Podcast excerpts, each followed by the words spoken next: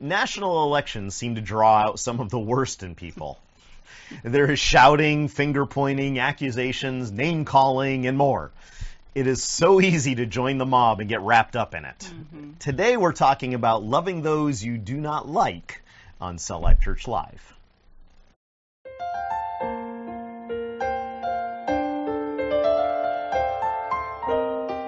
Welcome to Cell Life Church Live. Thank you for joining us as we share an inspirational message that is relevant to life today.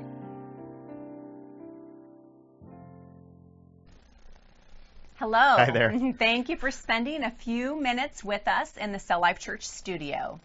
We're talking about loving those you do not like today. but before we get into that, we do want to share a couple of things with you. Yeah, real quickly, uh, more people have been subscribing to our YouTube channel and following us on Facebook. Thank you. um, keep sharing our videos with your family and friends on your social media platforms like Facebook, Instagram, and Twitter. That's how this spreads. and uh, if you haven't subscribed or follow us yet, we encourage you to. Yes. And thank you to everyone who reaches out to us and emails us or comments on our posts. We really do enjoy mm-hmm. reading your messages. Yeah, we do. Did you know that we have a specific group on Facebook to discuss these videos? Mm-hmm. Come and join the group and be part of the discussion. Yeah, yeah, it's a lot of fun. Political opinions seem to divide us more than most things, mm-hmm. and we often consider those with opposing political viewpoints an enemy. But there are other situations too. Maybe you live in the suburbs and have a neighbor who doesn't keep their yard tidy or their lawn free of weeds. You might have a neighbor in your apartment building who plays music too loud or too late. Of course, there are the people that drive fast or aggressively, cutting you off or causing you to brake quickly. Those are just a few examples, and there are many more. There are more reasons to dislike than to like someone in almost every aspect of life. We don't like those who boast or tell lies. We're put off by the loud and brash. People who abuse others physically, emotionally, or verbally are easily disliked and despised. But as Christians, how are we to react to these people? Some, excuse me, some subscribe to the doctrine of an eye for an eye and a tooth for a tooth. This can be found in two passages in the Old Testament. We're going to read these, but first, let's look at the first one in Exodus 21, verses 22 through 25. If people are fighting and hit a pregnant woman and she gives birth prematurely, but there is no serious injury, the offender must be fined whatever the woman's husband demands and the court allows. But if there is serious injury, you are to take life for life, eye for eye, tooth for tooth, hand for hand, foot for foot, burn for burn, wound for wound, bruise for bruise. And now let's read Leviticus 24, 17 through 22, which says this. Anyone who takes the life of a human being is to be put to death. Anyone who takes the life of someone's animal must make restitution, life for life. Anyone who injures their neighbor is to be injured in the same manner, fracture for fracture, eye for eye, tooth for tooth. The one who has inflicted the injury must suffer the same injury. Whoever kills an animal must make restitution, but whoever kills a human being is to be put to death. You are to have the same law for the foreigner and the native born. I am the Lord your God. Wow. If you have been with us for any length of time, you have heard us explain the importance of keeping Scripture in context when applying it to our lives. Mm-hmm. These two passages are no different. Right. Many people take these verses without understanding the context and run with them, applying them with vigilante style justice and using them to defend personal retribution. Right. What is important to understand with both of these passages of Scripture is the community's involvement. Yes. Both of these passages were codifying principles that were to be brought to a judge or court in public, have the circumstances weighed, and then an impartial judge would pass on the sentence. Mm-hmm. This is really important. When we are the individual that has been grieved by someone else, we often say we want justice, when what we really want is revenge. Yes. We cannot be clear headed or open minded enough ourselves to weigh the situation and justly come up with a solution and punishment. This is why we have arbiters, judges, Mm-hmm. and courts. It is easier to not like someone than to love them. Sure is. You know, we've often said that the New Testament is the greatest commentary on the Old Testament there is. And this situation is a perfect example of that.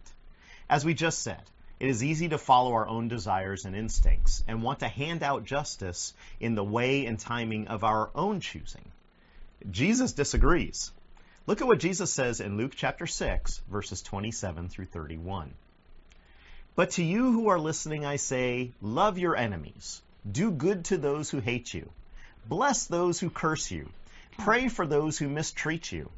If someone slaps you on one cheek, turn to them the other also. If someone takes your coat, do not withhold your shirt from them. Give to everyone who asks you, and if anyone takes what belongs to you, do not demand it back. Do to others as you would have them do to you.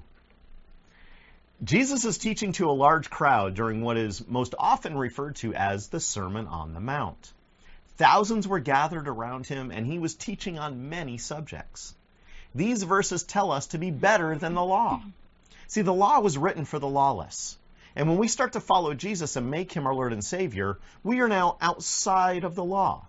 Jesus is the fulfillment of the law and therefore abolishes it.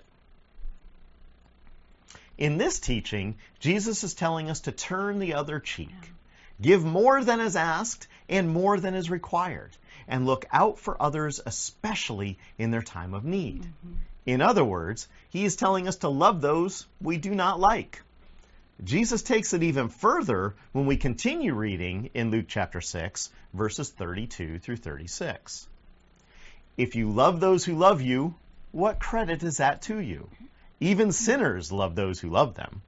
And if you do good to those who are good to you, what credit is that to you? Even sinners do that. And if you lend to those from whom you expect repayment, what credit is that to you? Even sinners lend to sinners expecting to be repaid in full. But love your enemies, do good to them, and lend to them without expecting to get anything back. Then your reward will be great, and you will be children of the Most High, because He is kind to the ungrateful and wicked. Be merciful, just as your Father is merciful. Amen. Wow! This is the heart of what we are trying to get to today. Yes, it is. What good is it to love those who love you or give to those who give to you? What good is it to show grace or forgive those who show you grace and forgive you? Jesus tells us to love our enemies and do good to them. Sometimes that's the harder part. That is. right now in the United States, we have political leaders who have tested positive for the coronavirus. Mm-hmm. Some people disagree with these political re- leaders and are celebrating their illness, mm. even some who call themselves Christians. This is not loving our neighbor. No. Jesus commissioned us all to be witnesses of his gospel. He told us the Holy Spirit would give us power to be witnesses to our communities, our regions, nations, and across the world. Yes. Jesus gave us a mm-hmm. new command recorded in John 13, 34 through 35. A new command I give you love one another. As I have loved you, so you must love one another. By this, everyone will know that you are my disciples if you love one another. Amen. Amen. You know, Jesus tells us to love others, even those we do not like. And here he tells us that the world will know us by the way we love others. Mm-hmm. Just saying you are a Christian is not enough. That is not being a witness. Right? Showing your love for others, even those you do not like, is the only way to truly show your love and devotion to Jesus Christ and be a real witness to the world. From the cross, Jesus forgave all those gathered around who hung him there. Mm-hmm. His death on that cross is what paid the price for all of our sins, and he wants to forgive everyone in the world, mm-hmm. but they must ask for it. The only way they know to ask for and accept His forgiveness is by seeing how we treat each other and those we disagree with. You do not have to agree with someone or condone what they are doing to love them. Mm-hmm. Friends, we must love others, even those we do not like, mm-hmm. if we expect to be a witness for Jesus Christ in this lost and dying world. It won't make everything better, but we may influence someone in such a way so that they ask Jesus to be their Lord and Savior. Amen. So love everyone, even those you do not like. Yes.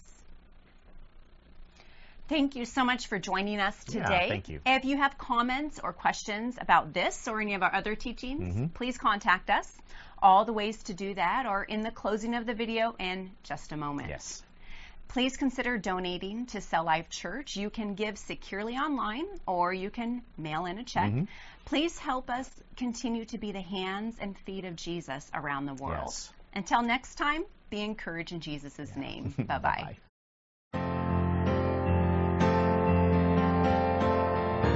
Thank you for joining Cell Life Church Live. We hope you have been encouraged. If this message touched you in some special way and you would like to contact us, you may do so on our Facebook page, website, this YouTube channel, or email. We enjoy hearing how these messages impact your life. Would you consider supporting Cell Life Church financially? Contributions can be made online and are tax deductible in the United States. Details for giving can be found on our website at www.celllifechurch.tv.